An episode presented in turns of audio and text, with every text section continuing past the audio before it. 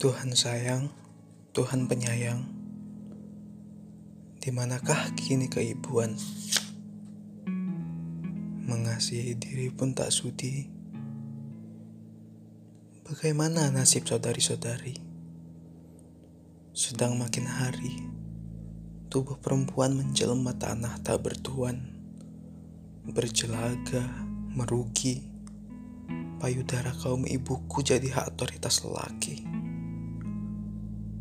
lalu anak-anak dibiar mati, diserang penyakit, kelaparan, serta kebodohan. Tuhan sayang, Tuhan penyayang. Peradaban macam apa ini? Lihatlah, tubuhku pun tak tersentuh.